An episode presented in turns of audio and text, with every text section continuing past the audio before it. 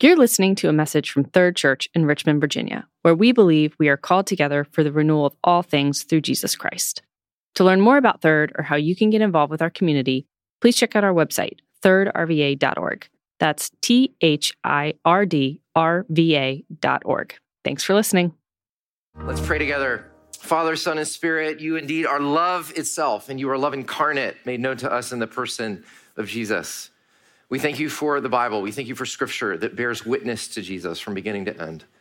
And we pray now that you would illumine the reading and preaching of your word so that we would not be like those who look in the mirror and forget the reflection, but that we would respond to your word with our whole lives, with obedience and with love. We pray this in Jesus' name. Amen. Please be seated. Well, good morning again.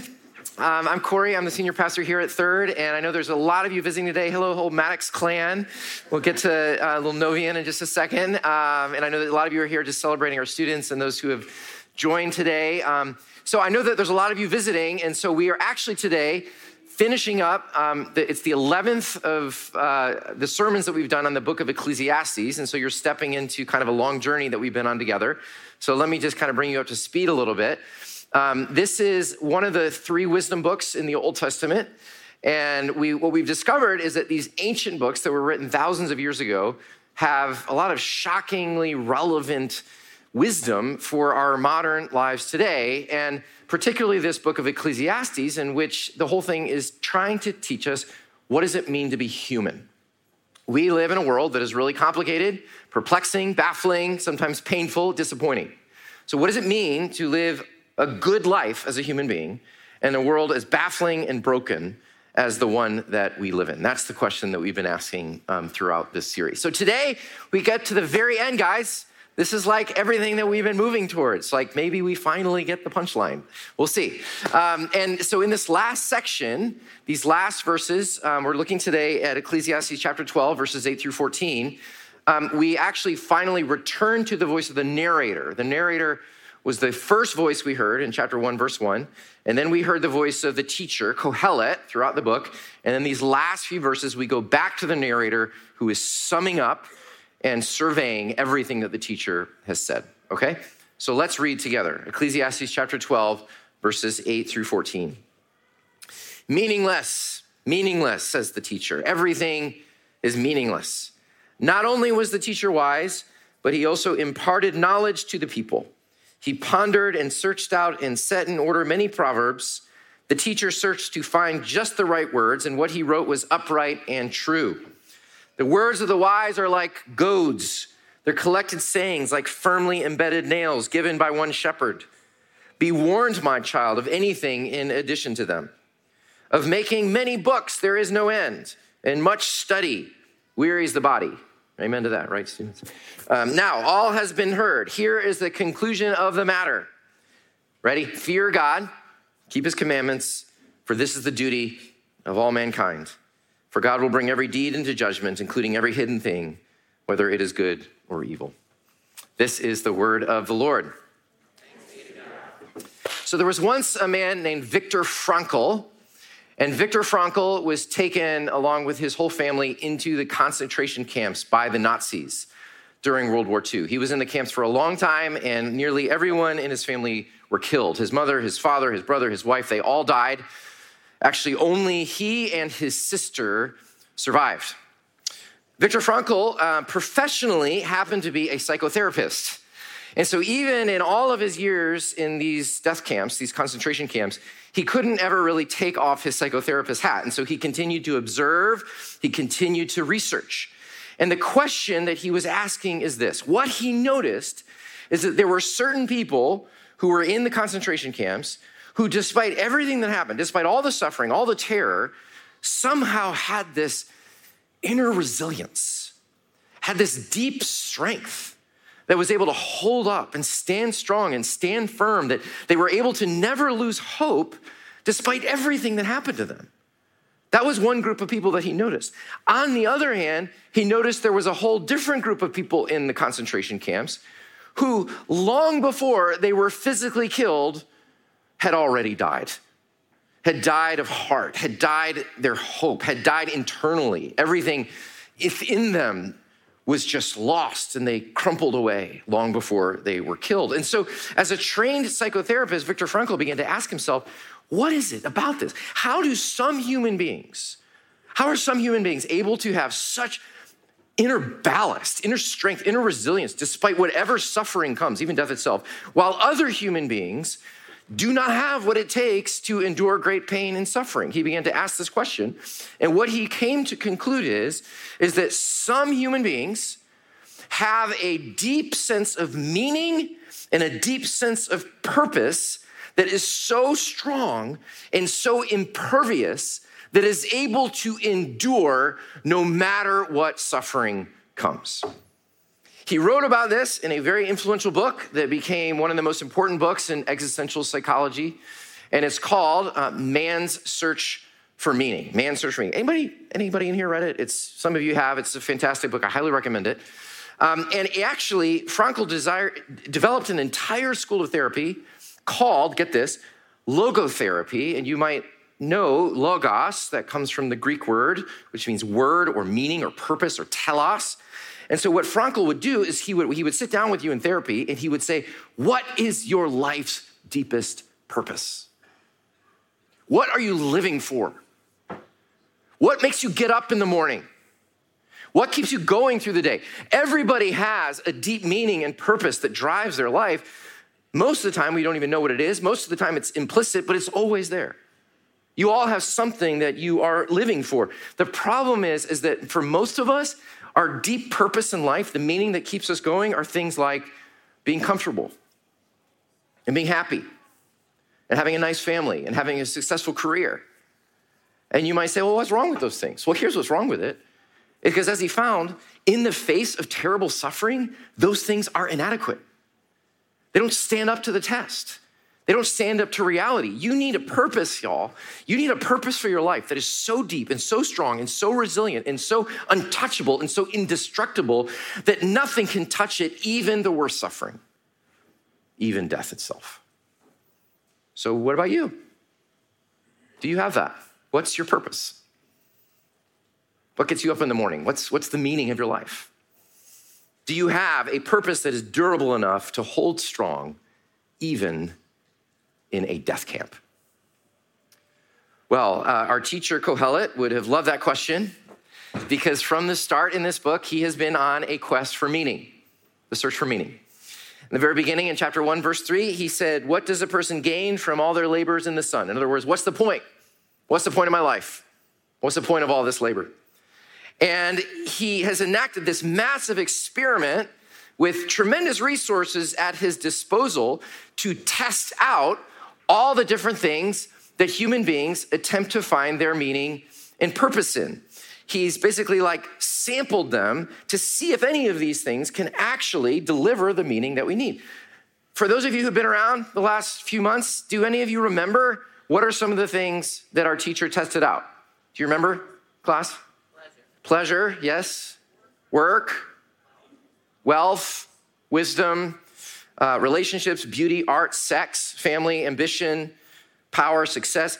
Basically, he's like sampled out every one of these things to say, okay, maybe this will give me the purpose and the meaning that I need for my life. But in every case, what has he found they lead to? Do you remember the word? What did they lead to? Hebel. Gosh, y'all have been listening. That makes me so happy. You have no idea how happy that makes me. Hebel, which means, it's a Hebrew word for smoke, vapor, meaninglessness. If you try to live for any of these things, he said, it just ends up like smoke between your fingers. Why? Because life is cruel and death is unstoppable and injustice is rampant. And oh, so many things happen in the world that you can't build your life on these things, because in the end, it will leave nothing but smoke between your fingers. At times, his words have felt really harsh. I know that some of you have winced about them at times. Um, he's very, he's been very brutal about how disappointing and painful life can be. But, you know, I hope that you've seen that he hasn't been doing this to make you sad and depressed, although some of you have been sad and depressed. Um, but he's been doing it to help you. He says uh, in this section, verse eleven, the words of the wise, that is, the words of the teacher, are like goads. They are like nails firmly fixed. And they, they are given by one shepherd. Do you, do you know, anybody know what a goat is? Any shepherds in the room? Any shepherds? No, I don't think so. That would be amazing if there were. But uh, a, a, a goad, a goad is a. Um, I actually once like lived next door to a shepherd. No, no joke. In Wales, and um, so he had one of these. It was a, it was a goad, and it's a long stick with a pointy end, sometimes a nail at the end. And what a shepherd does is he uses it to push the sheep along. Now, no shepherd would just poke his sheep for fun. That would be a wicked shepherd. So what a good shepherd does is he uses the goad, and as painful as it is sometimes, to keep the sheep going in the right direction so they don't veer off to the cliffs, so they don't veer off to the wolves. So he keeps them going in the right direction. That's the point of a good shepherd. And that's what he says Kohelet's purpose has been all along. He's been as direct and honest and blunt as he has been, not to cause pain, but, but, but to, to tell us what's true, to keep us going in the right direction so we don't wander off and try to build your life on stupid stuff like money and power and sex and relationships. He's saying, he's saying you can't build your life on these things because in the end, they lead to ruin. And this is what Frankl's been saying, what he said in his psychotherapy. He said, almost everything we put at the center of our lives and find meaning in is not adequate to hold up to the brutality of human life. It's just not strong enough to hold. So for example, I know a lot of us think that living for your family or for your kids is a big enough purpose for your life. Really? Really? Do you, do you know that studies show that the people who hurt their kids the most are not parents who hate their kids, but parents who center their entire lives around their kids? Why would that be? Because kids are humans. They can't deliver the meaning that parents desperately need, right? That's cruel to a child. Or, or, or think about people who make work or success their meaning in life. Do you know all these stories about athletes and these like movie stars who like, they, you know, they retire with millions of dollars and, you know, gazillions of Instagram followers, and and yet when they're not in that place anymore, they just fall into addiction and depression. Why? Because at the center of their work was their popularity and their success and their reputation, and when it's not there anymore, they're left with nothing. And so this has been his purpose throughout this book, is he's saying whatever you give your life to, your family, your work, your happiness, your comfort, some cause in the world, all of it comes down to the same thing, is that you are, you are, you are ordering your life around a finite reference point that in the end turns to smoke, dust. This is not strong enough to hold up the purpose of your life. So that leads to the big question. What is the purpose of life? What's the meaning of life? um, you know, Alistair MacIntyre, the philosopher, said, if you want to know what to do with your life, you need to know why you're here. The purpose of your life undergirds everything else. You see my watch here? Is this a good watch? Um, well, yesterday I tried to hammer a nail with it, and it didn't work at all. Such a bad watch. Well, that's silly, of course, because the purpose of a watch is not to hammer a nail. The purpose of a watch is to tell time. And the only way that you know whether or not this is a good watch is whether you know what it was made for. It was not made to hammer a nail. It was made to tell time. And in the same way, you will never know what it means for you to live a good life unless you know what is a human for. That is the only way you'll ever be able to evaluate whether you've lived a good life or not. If you know what you are for. So what are you for? What's your why? What's your purpose? Why are you here? Why are you on this planet?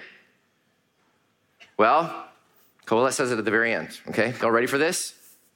Verse thirteen, the end of the matter. All has been heard. Fear God and keep his commands, for this is the whole duty of mankind. Now you might be thinking, wah, wah.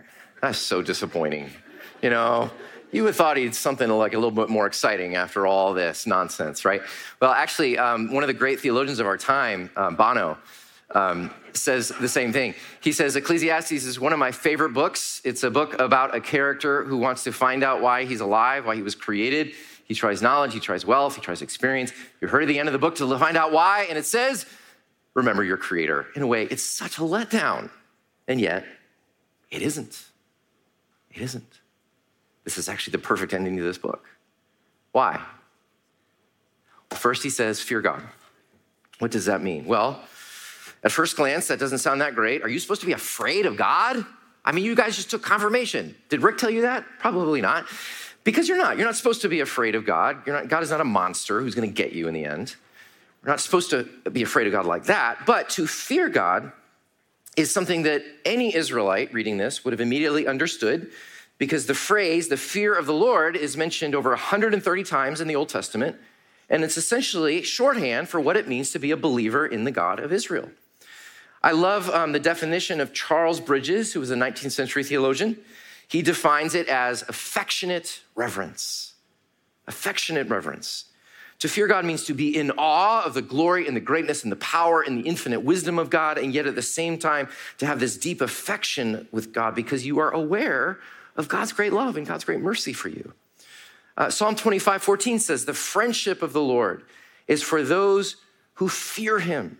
The friendship of the Lord is for those who fear him. So fearing God is, is about relationship with this great God, and it's a relationship of both awe and wonder and love and trust and affection. Kids, I don't know um, if any of you, I know many of you have read um, the Narnia series from C S Lewis, and And I think that one of the great illustrations of fearing God is in this character of Aslan. There's a reason why C S Lewis chose a figure of a lion to depict the person of Jesus Christ. You know, and as Mister Beaver once said about him, he's not safe, but he's very good.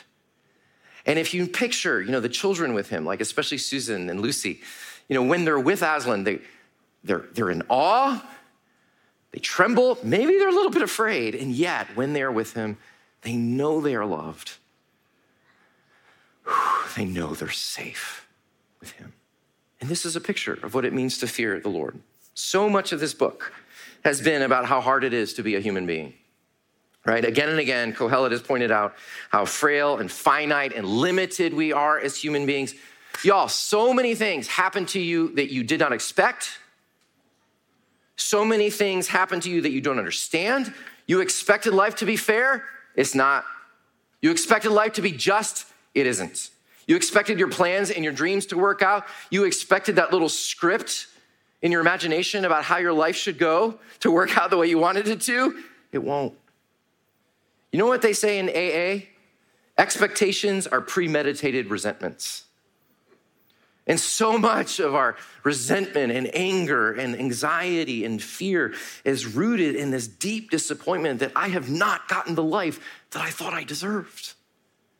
And in response to this, Kohelet is inviting us into a posture of fear, of affectionate reverence, to fear God, surrender to God, to see this God is infinitely bigger than I am, infinitely wiser than I am, and will allow certain things to happen to me and to the world that I just cannot in my finitude ever understand. And it means to stop living as if you know what's best for your life and to start living in surrendered trust to the God who loves you. It doesn't mean that you can't ever be sad or mad or disappointed or angry. I mean, he's been that way the whole book. He one time said he hated life. Sometimes you just hate life. But to fear God means you never, even with the whole breadth of human emotions, of pain and sorrow and despair, you never stop holding on to the goodness of God, holding on to your faith in his power and love.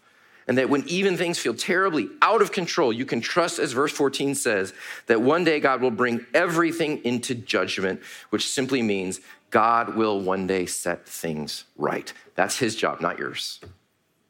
So you can rest. You can trust.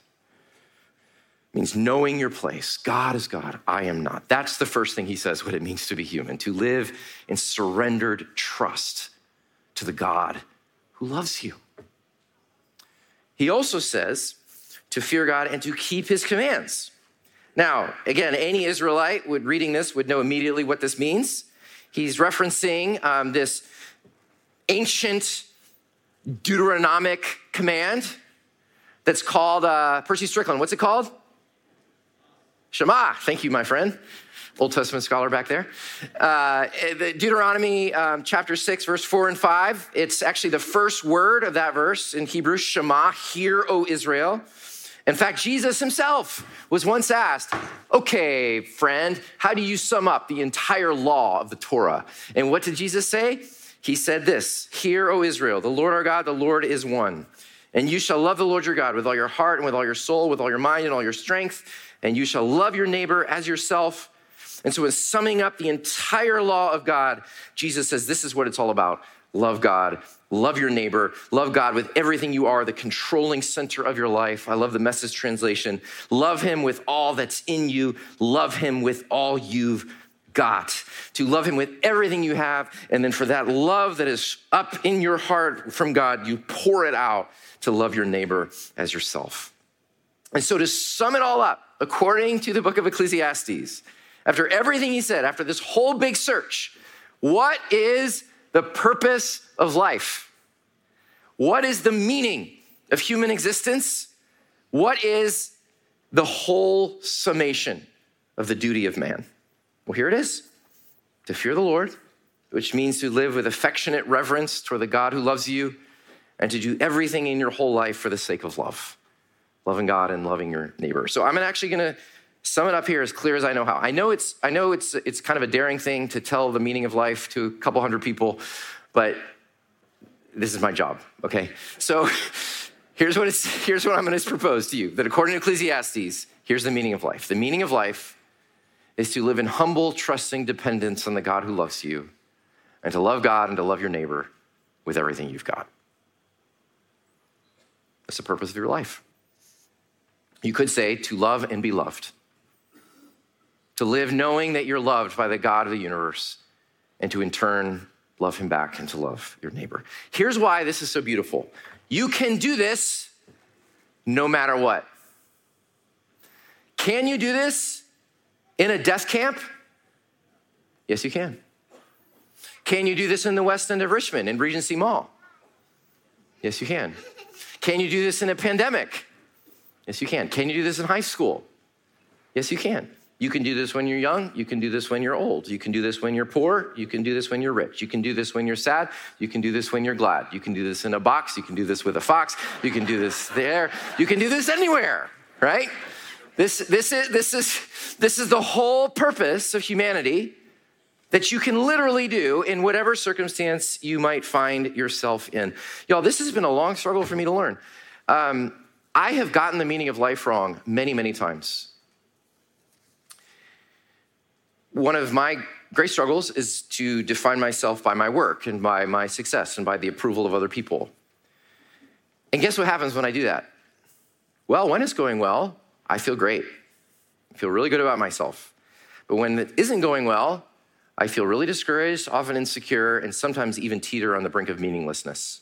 And then, guess what I do? I just work harder to try to demand from my work the deep meaning and satisfaction that it was never meant to give. But it's taken me a long time and a lot of pain to realize that this actually is the meaning of my life, and that when I live this way, that it puts my work in its proper place. If things are going well, I can do my work, not for myself, not to get approval, but for the love of God, to bring him glory, to love him, to love my neighbor. And when things are going badly, guess what I can do? I can do it for God. I can do it for my neighbor. I can learn dependence, trust. I can learn patience. I can learn long-suffering. I can submit to him so that my character would be formed to become more like Jesus. No matter what happens, no matter what storm hits, no matter what pitfall comes, when this is your meaning in life, to be loved and to love, then every single situation in life, no matter how good, no matter how bad, no matter how high, no matter how low, is an opportunity to fulfill the purpose of your existence. Every day you can wake up and be human. I talked about Anne Bonsack last week, my friend who died when she was one hundred. I visited her two weeks before she died. Two weeks before she died, she was this little old lady in a bed who couldn't get out of bed. She was completely constrained within an eight by ten room, couldn't leave. And a, a cynic would say, does this woman anymore have a meaning for her existence? No, she can't contribute meaningfully to the world. But guess what? She never lost the meaning of her life, right up to the very end. She loved every person who came into that room. She loved every nurse. She loved every aide. She spent the time in her bed. singing old hymns, praising her God. Her last words were, "Come, Lord Jesus," right up to her very last breath. Anne Bonsack, fulfilling the purpose of human existence in an eight by ten room. If she can do it, whatever circumstance you're in tomorrow, you can do it too. So let me say this as I close.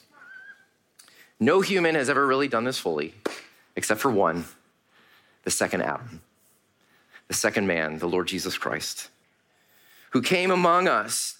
Have you ever thought about this? He came, Jesus came for us, friends, not just to save us, but to restore us, to teach us, to show us what it means to be human. We're about to celebrate when God came into the world in a man, the person of Jesus. Why did he come? Yes, to live, yes, to die, yes, to rise, but also to fulfill for us what it fully means to be human again. Hans Küng, the great Catholic theologian, was once asked, "Why are you a Christian?" Do you know what he said? To become fully human. Because only with Jesus, only united to Jesus, only baptized into him, raised with him, united with him through his Spirit, can we begin to learn what it means to be human again. We can stop living for ourselves. We can stop living for idols. We can stop living for meaningless stuff that leaves us with dust. And we can start living for the God who made us. We can be filled with the love of God so that we can love him and we can love others with everything that we've got, so that we can be a part of what God is doing as he renews all things. So here we come to the end of Ecclesiastes. And the question is asked at the end, do you have a meaning in your life that is strong enough to hold even in a death camp? Do you have a meaning in your life that strong? This book has invited us to come out of denial, to resist stupid, simplistic, sentimental Hallmark card answers about life, which never work, and to face up to the brutality of what it actually means to be human. This book has taught us how to be honest with ourselves and with others. And yet, here's the good news. No matter how hard, no matter how painful, no matter how inexplicable life gets, our lives can always retain their God-saturated purpose no matter what. You are loved by God. You are claimed by him forever in Jesus Christ. And now he calls you to do what you were made to do. With everything you've got, to love him, to love your neighbor, to be a part of his great work of renewal in the world. So you want to know what it means to be human? The Good Shepherd is calling. Come, follow me, he says. In me you find life. Let's, let's pray together. We do praise you, O God, that you have come among us not just to save us from sin and death and hell, but to show us what it means to be human. We are all so confused. We all get the meaning of life wrong in so many ways. I sure have. And yet Jesus has come among us not just to save us, but to unite himself with us in his risen life so that we can become fully human too, so that we can no longer live for ourselves and our own selfish desires, and we can instead be God-oriented, neighbor-oriented people, loving you with our heart, soul, mind, and strength, loving our neighbors as ourselves. We don't have the power to do it. We need your Spirit. Renew us yet again, that we might be what we were made to be. In Jesus' name, amen.